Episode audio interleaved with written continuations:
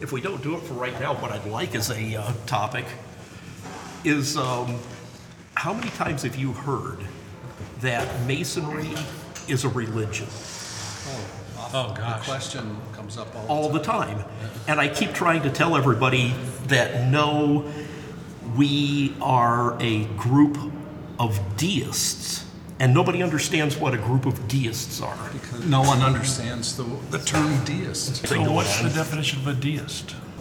A deist, at least from what I've always tried to tell people, is we believe in a supreme being. We believe in a God, whatever you want to call it. Mm-hmm. But we are not dogmatic that you have to believe that what I believe is God and what you believe is God doesn't have to be the same dogma. We just believe in that overarching concept Of a higher of a power. higher power. And I've always found it fascinating because I know you've talked.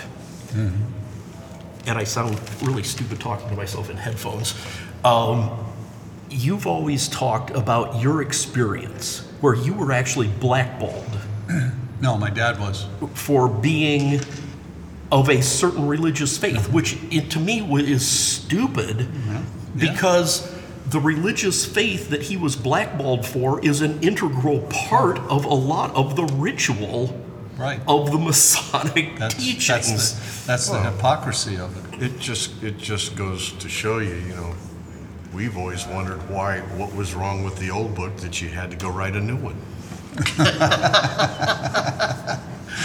Uh, It's like California, you gotta be when you say different. when, when you say a deist, and I'm a Christian, am I also a deist? Yes. Because I'm a Yes. Mason. yes, well, no, Christianity is a subset of of, deism. of deism. But, but so would Buddhism. So would all the religions So, be a subset uh, of, deist, of, of um, And to me, the perfect example of that is in our California Masonic Code.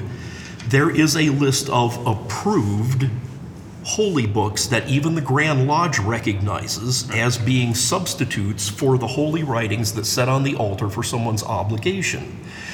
And it's the Holy Bible, it's the Tripitaka, it's the Quran, it's the Torah, it's the Vedas, and all of what, what we're saying as quote unquote deists is that all of the things are a subset of that overarching belief in a supreme being. And the way I've always explained it to people is it's like the old story of the blind men with the elephant. Mm-hmm. And you ask three blind men to examine an elephant mm-hmm. and say, What is an elephant? And one of them will be by its ears and go, Oh, well, it's a big leathery blanket kind of material. And one of them will be by its uh, trunk and he'll go, like, Oh, no, no, no. An elephant is almost like a snake and it's got, you know, these, you know, big undulations. And, you know, one of them will be by its side and like, Oh, no, it's a big leathery, gigantic, you know, hippopotamus kind of a thing. And they are all absolutely true in their belief. They are all absolutely correct in their description, but you're describing a piece of something that is so vast that you can't perceive the whole thing. And I think that's where the difference is between dogmatic religion and what Masonry accepts. Mason, masonry removes. Speak up, Jimmy. Removes doctrine and replaces it. You haven't got your head set on, I'm hitting that pretty good. Masonry removes doctrine and replaces it with tolerance. but how does the how does the community still see us as a religion? Because of what they don't know about us. what they read. But I usually just take the easy way out, say it's like a college fraternity without the beer. People, people, no, people will, people will ultimately um, fill in the blanks for things that they don't know. And they'll what if it and what if it, well, they probably do this and they'll, and then by the end of the discussion, they've got you drinking blood of virgins out of skull bones from dead cats Oh, or oh, something. oh, I've, I've had I had one guy that worked for me that was a hardcore Baptist, and when he found out I was a Mason, He quit. He would not come back to my office. He would not work for me again because I was a, a Mason and he was a Baptist. And he was taught that, oh, they sacrifice children on their altar. And that was just absolute, you know, he Well, knew it. That's I was what it told, was. You know, I was when I was a kid. I was told that you know you can't play at Johnny's house because they're Catholic and they eat Jewish babies. you know, uh, it's uh, people. But do we do ourselves any favor when we call ourselves Masonic temples? It, I, you know, it doesn't hurt us, and it's the same thing that John and I have had this discussion before about even calling the writing on the altar the Holy Bible, because there's been things going on up at Grand Lodge going like, oh, we need to change that and not call it the Holy Bible anymore. Let's call it something else. And to me, any educated person knows that Holy Bible is just a Latin, or is derived from the oh, you know Holy Biblios, mm-hmm. which is just the holy book. We're not even naming a religion when we say the Holy Bible. Although I do have Try to convince. Try, well try and convince some of the people of a Grand Lodge. I mean, I got I got shut down and blown out of a considering a certain thing that we, certain production that we did, uh, got shot down because it mentioned the word God too many times. Well, there's a quota. although there's a God quota. Exceeded the quota. Well, I think uh, it really it's just we, we live in this world, unfortunately, where political correctness has gone above and beyond, and right or wrong or whatnot, just especially from a just a organizational standpoint, it's just it's crazy. I mean, you look at um, just the news or whatnot with some of these either celebrities or you know. Actually, I saw a great one the other day was uh, an article attacking Uber because someone signed up for their service or whatnot and rent, rented a car, and then they had a medical condition of some sort, and they ended up having to pay money on the car that they had rented to do the Uber uh, thing. And it's like, well, how is Uber responsible for that? I mean, it, and it's just the whole thing is that just the slightest thing you do nowadays, you could be the target of anything. And uh, that's unfortunately what it's come. It's just the media latches on and it becomes a big, you know, especially with social media, it becomes a big, huge ordeal. Everyone's looking for the ne- next big gossip. And, uh, you know, Although, unfortunately get pulled right although into it, you know. in, in your opinion, is it detrimental to the fraternity though? Because I don't think it is. Oh, I don't think it's. I mean, me personally, I don't think it's detrimental to the uh, fraternity to whether we call it the Holy Bible, the Holy Writings, or anything like that. I, I don't really um, think it's a big issue. Um, I think part of the problem is just that it's not explained well enough. Of hey, well, you know, it could be the Holy Bible, it could be the Quran, it could be whatever. You know, it, whatever your religion is, you know, and whatever writings you have, it's it's going to be there. It's not doesn't have to be the Holy Bible. And, I think uh, what, I think what just explaining that. Some you know? of the problems that came out, from what I understood from sitting in the east and listening to everything, was the fact that there was a confusion between what occurs at a stated meeting and what occurs at an inst- in a, uh, initiation or a conferral. You know, we have one Bible that's standard in California, and that's the you know like the Holy Bible. It's the King, it's the King Version. James version. Yeah. And that's in all our, our open meetings, our stated meetings. Even if those have our Jewish brethren or our Muslim brethren or any other brethren, that just happens to be the Bible of choice, of selection by California Masons. When a person gets his own degree, his own conferral, there's no reason, in my opinion, that there should be two Bibles, two holy writings on the altar at the same time. In my opinion, it should only be one. It should be the one that brother's taken his obligation on. And whatever that Bible is, providing it's been agreed upon and it's in our CMC and it's been approved, that's the Bible we use. And sized reasonably. Well, that brings up another issue, which I'll bring up in a minute. But there's Oh, no no- need no to have a second, there's no need to have a secondary Bible there, trying to tell someone that one Bible can't be without another. It- it- What's precedence over one? over Exactly, and that, to me, that diminishes the value of having a holy writings upon a sacred altar. Uh, and so once, Worship and fo- once we get over that issue, if we can just say get one Bible on that altar, I think we're gonna go a long ways in this fraternity. But as soon as we have the two on there, that, that causes problems. But let's go back to your size. Mm-hmm. In the, in our, in our mas, in our, in our Master Mason degree, we take our position at the altar in a certain way that doesn't match how we do a due-guard. This is the Holy Bible, and we are on one side of this Bible when we, in ancient times, had one on each side.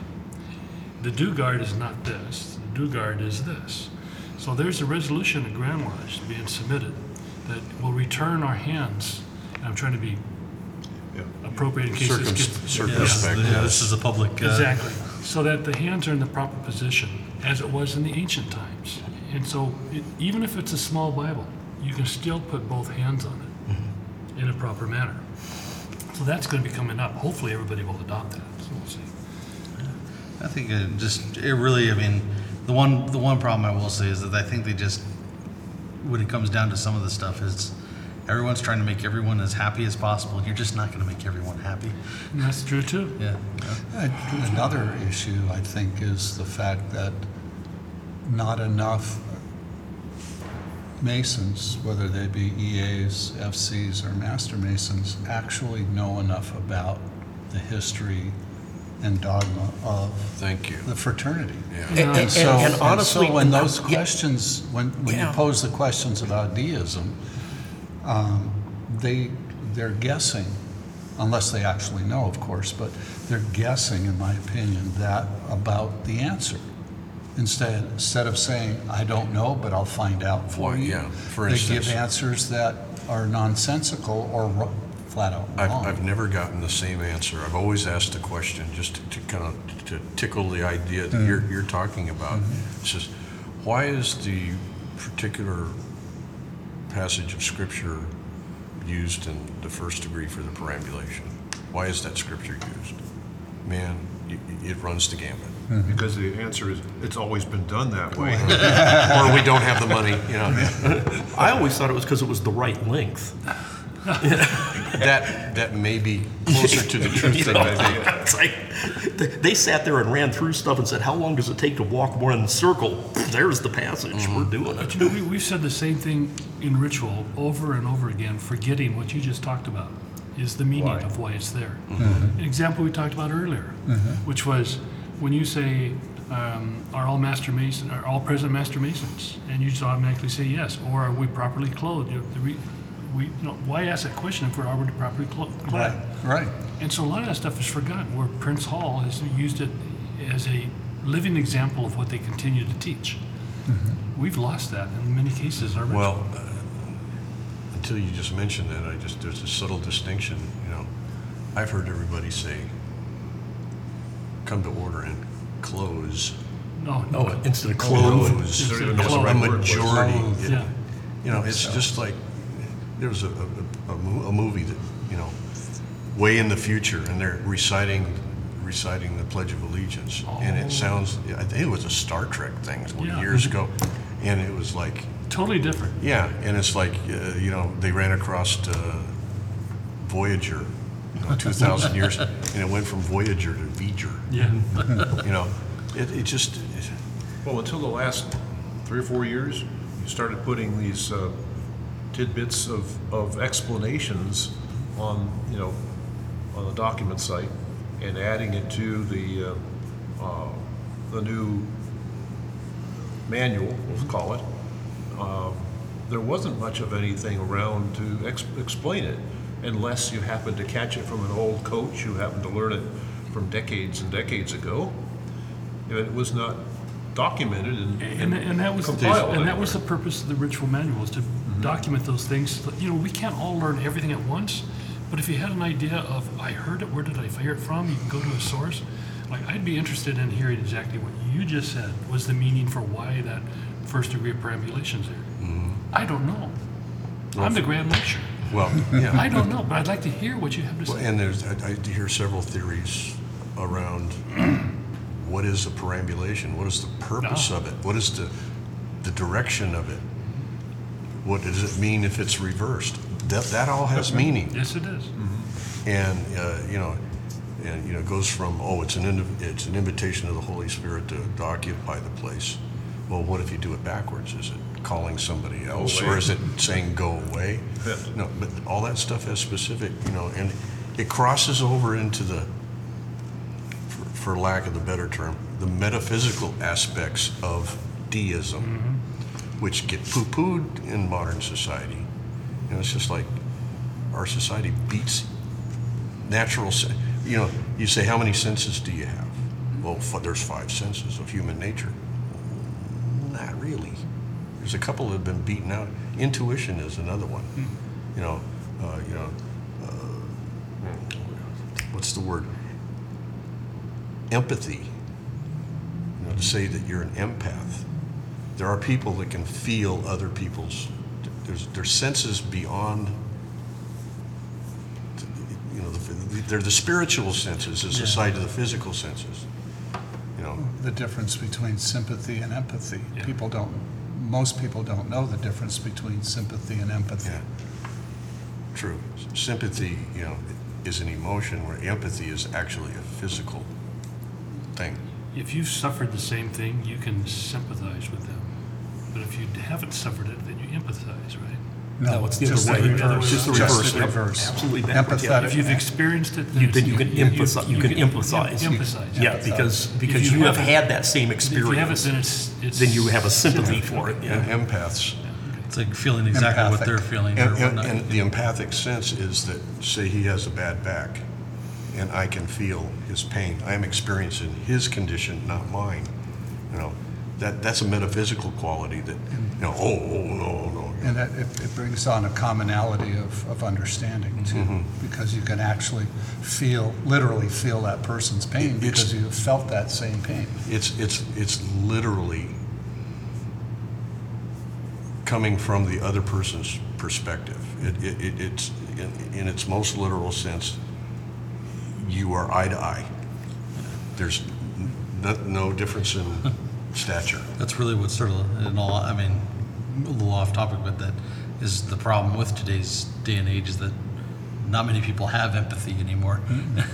No, They don't because, understand it. Yeah. be- because the, the way they're learning, they're, they never go beyond their physical space. Everything is, is brought into them. They don't, they don't interact with other people. Everything is, it's, it's, Well, it's that's- one on Yeah. none. Sort of like, uh, actually, what, you know, just you're talking about the, you know, how the learning it's also goes to, I guess, the way we teach in schools and stuff now too, and the way things are changing. I mean, I remember when uh, I was going through school, it was all, you know, for English and stuff, that was all about uh, sounding out the, the words Phonetics. and phonetics and figure, you're basically figuring out the core of, you know, the language. And uh, now um, they're doing things like sight words and stuff like that, where they're just memorizing thousands of different, you And, know, and not understanding that if I learn how to Yeah. understand the Latin bases, I can speak English, I can speak Etymology. Spanish, I can Yeah, speak etymology, French, I can, if, if I understand Verbal what con- the actual verbal thing construct, is. Yeah, exactly. Yeah. And, and, that, Dissecting and that language. words, and this is what I,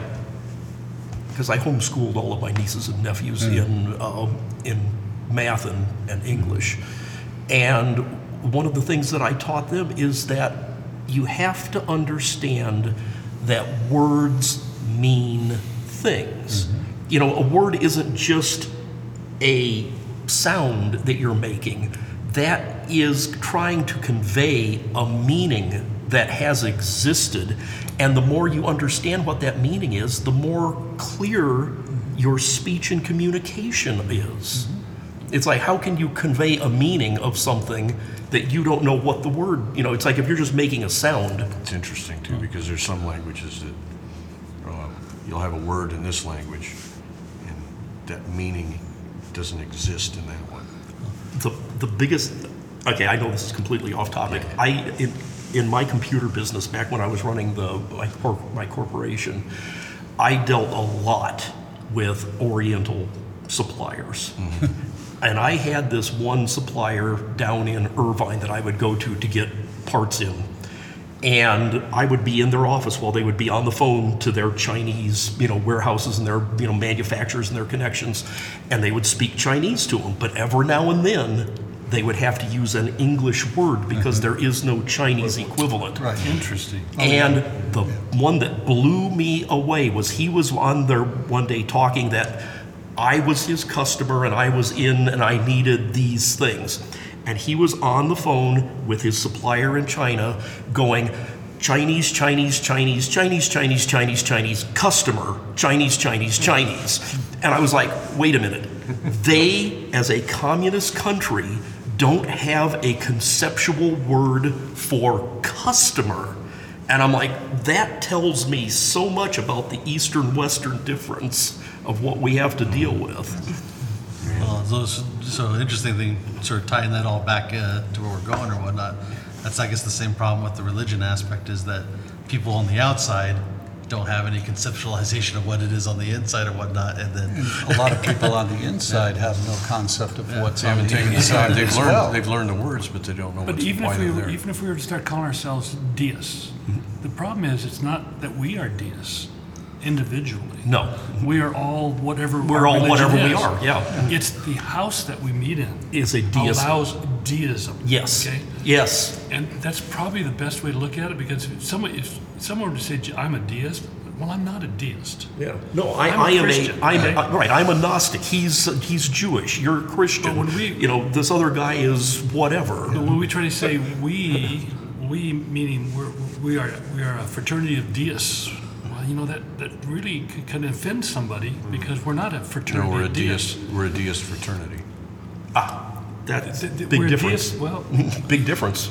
yeah, we're a deist fraternity. That would be even better. That's closer to what I'm trying to say. But yeah. there's got to be a way that the community and would understand, and we ourselves understand that we are a group of Masons of different religions who meet in a building who that allows us to meet because we're deists as a whole.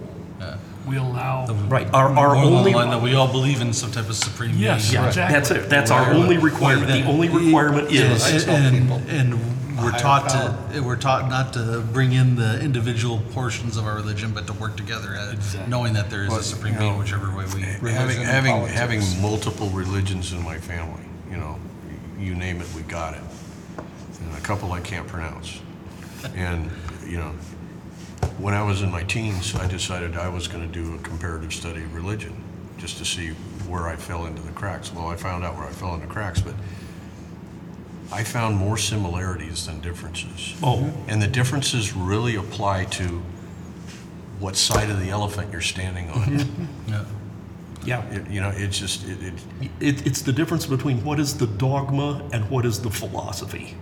The Yeah. dogma is the rules that are laid down by each individual institution, Mm-hmm. and the philosophy is where the commonality occurs.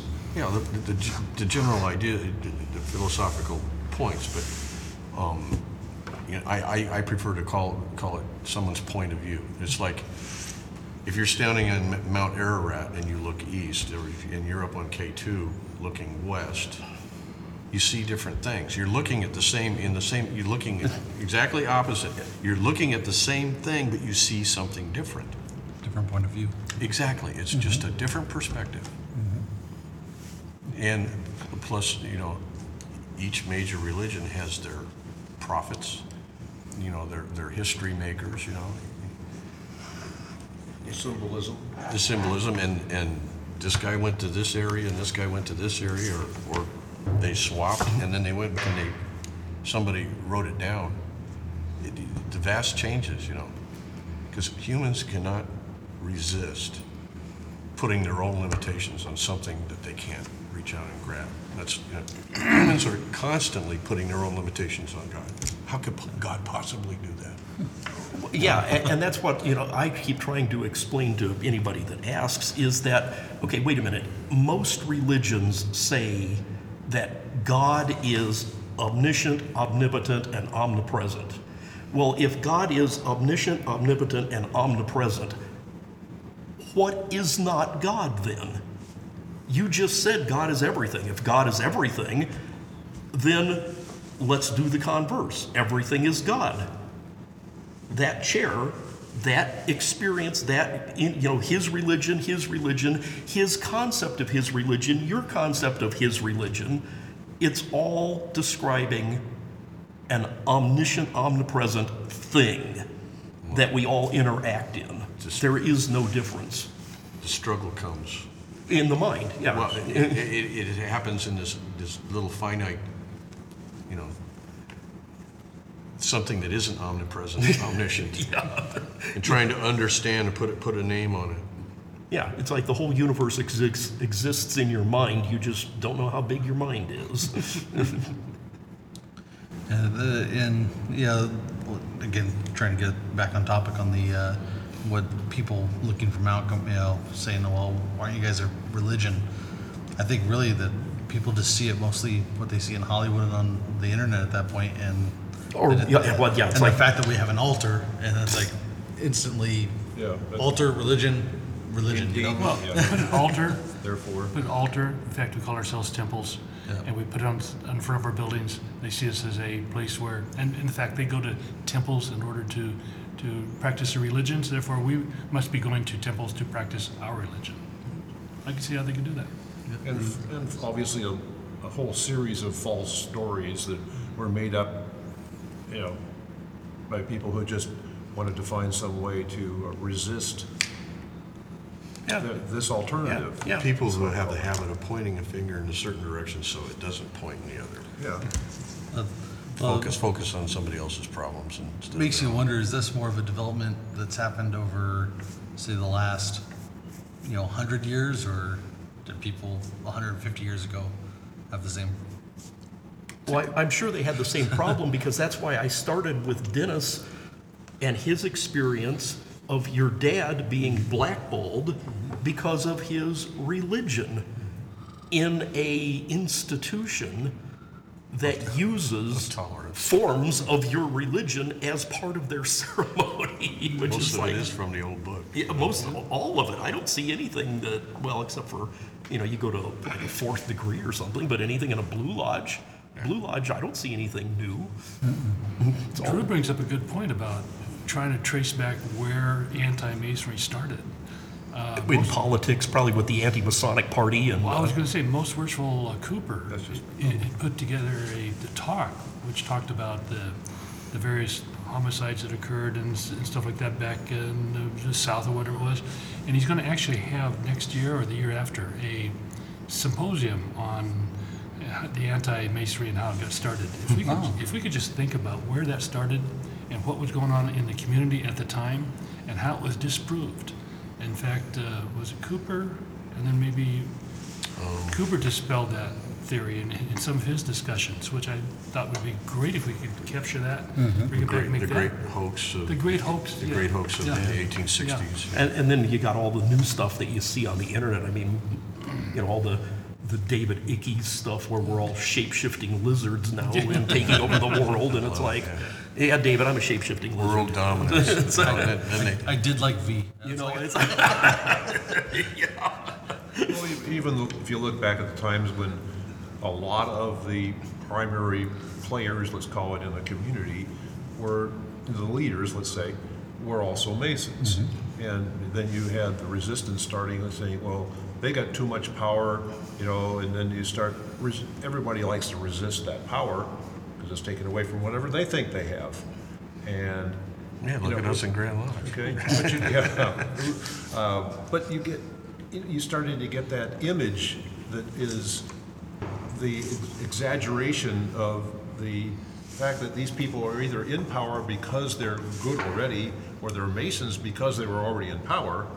You know, which one come, which egg or, Or the how chicken can I, or the egg It's thing? a- it's or a- how can I take them out of power? You attack their, their either their become religion or, or their, Scape, they their become fraternity. scapegoats. Yeah. Hmm. Well, yeah, and it's, it's what I talk about with the 60s movement all the time. You know, the, the, the hippies in the 60s were all running around, ooh, the man is oppressing me. And it's like, you know, now that you've seen what ha- well, now that you've seen what happened, it's like, why didn't, you know, it, they should have been honest. What they were saying was, I want to be the man to oppress you. I don't want the man oppressing me. It's like it was just a power shift of, you know, I, I don't like them because I don't feel like I'm in power. So I want to be in power, but instead of being enlightened about it, I just want to shift the tables and put you out of power. The only way I can be out of power is for me to be in power. And it's It's an infant resisting the parent thing. and and I think that's one of the interesting things, at least personally for me, about the fraternity is the fraternity under its umbrella says you can all be equal. There is no one above the other. It's like in a season, one may be doing something, then you know, issuing um, you know, ideas that are being followed by the followers, but everybody is on a level playing field. You know, I've been in lodge with a president of the United States, and you know what? He wore the same apron, he sat in the same chairs, he was on the same level. There was no difference. Except the four Secret Service guys that But, but there was the Secret Service guys. But, but guess what? You know what? They weren't in there unless they were Masons too. Yeah, that's interesting, isn't it? You know, it's like I don't care who his detail was. If Right. they if they did not that have Jerry Ford? yeah Yeah. yeah if they did not have the quality, it's like I followed him all over the place. I grew up in Michigan whenever he was in Michigan, and then I came out here and he was in Palm Springs. One of my best friends was on his detail in Palm Desert. yeah, Got to meet him, walk with hate to him. stop Yeah. this, but I'm gonna, I gotta have to leave, so. Yeah, Well, to go back on my th- uh, my original point of view here, I was a little curious when we started referring rather than a lodge to a Masonic temple, whenever that was. That is that when the shift started to happen, or A- And, what is the resistance that we're finding between? There's a lot of edicts coming down from on high going, change your temple association name to something else. Mm-hmm. Stop being called your Masonic temple. Don't be called the temple board. That's been going on. Well, about 40 years ago, when they were considering the sign out front here, that, the discussion started about changing the name, at least of the building, so that the public image of it was not the temple. You know, so that was probably one of the early ones that said Evergreen Masonic Center, because it, it wasn't just the temple.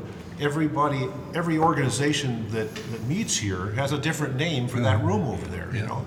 Some of them call it the lodge room. We do, obviously. Well, Some and of them e- call it the chapter the chapter, room. yeah, whenever we meet with Uh, Dean Lee, it's the our girls chapter. call it the Bethel room Yeah. or whatever. but you know, And the assembly room. Yeah. When we did, when we redid the portico at Temescal Palms Mm-hmm. just recently, to Mas- Masonic Center and not Temple. And he said, no, that, you know, we've had that discussion and there are too many people who, you know, traditionalists who want Well, want. there's, there's two things. Well, there's other One is the name that you see that's exposed to, Yeah. to the public. Right. Okay. The other one is trying to change the name of the organization becomes far more difficult. Yes, Because now you've got corporation Secret- things to Secret- worry about. Secretary of State shit. Yeah. all But you that can junk. still put, But you can still you can put s- Masonic Center without having to change all Sure. the paperwork. Yeah, every, Yeah. everything that's published and all that stuff, Right. you can put center, but but as far as the business aspect Yeah, of the, I, you know, all I, I that just junk. would like, rather see a more glo, you know, a global, Yeah, I actually think it helps Evergreen, in all honesty, for at least mm-hmm. our rentals and stuff like that. Yeah. You know, what, Uh, having a center. center. Yeah, well, that's it, what, it- it, it sounds more That's what it's pretty community much- center oriented. you know? yeah, well, that's what it's been, you know, since they put the sign out there, which was, as I say, approximately 40 years ago now. Yeah. So, They had that foresight, at least way back then. It's good. Forty years. All right, gentlemen, I gotta go I, too. uh, Gone by in a heartbeat. we got 37 minutes and 21 seconds So sound check. of sound check.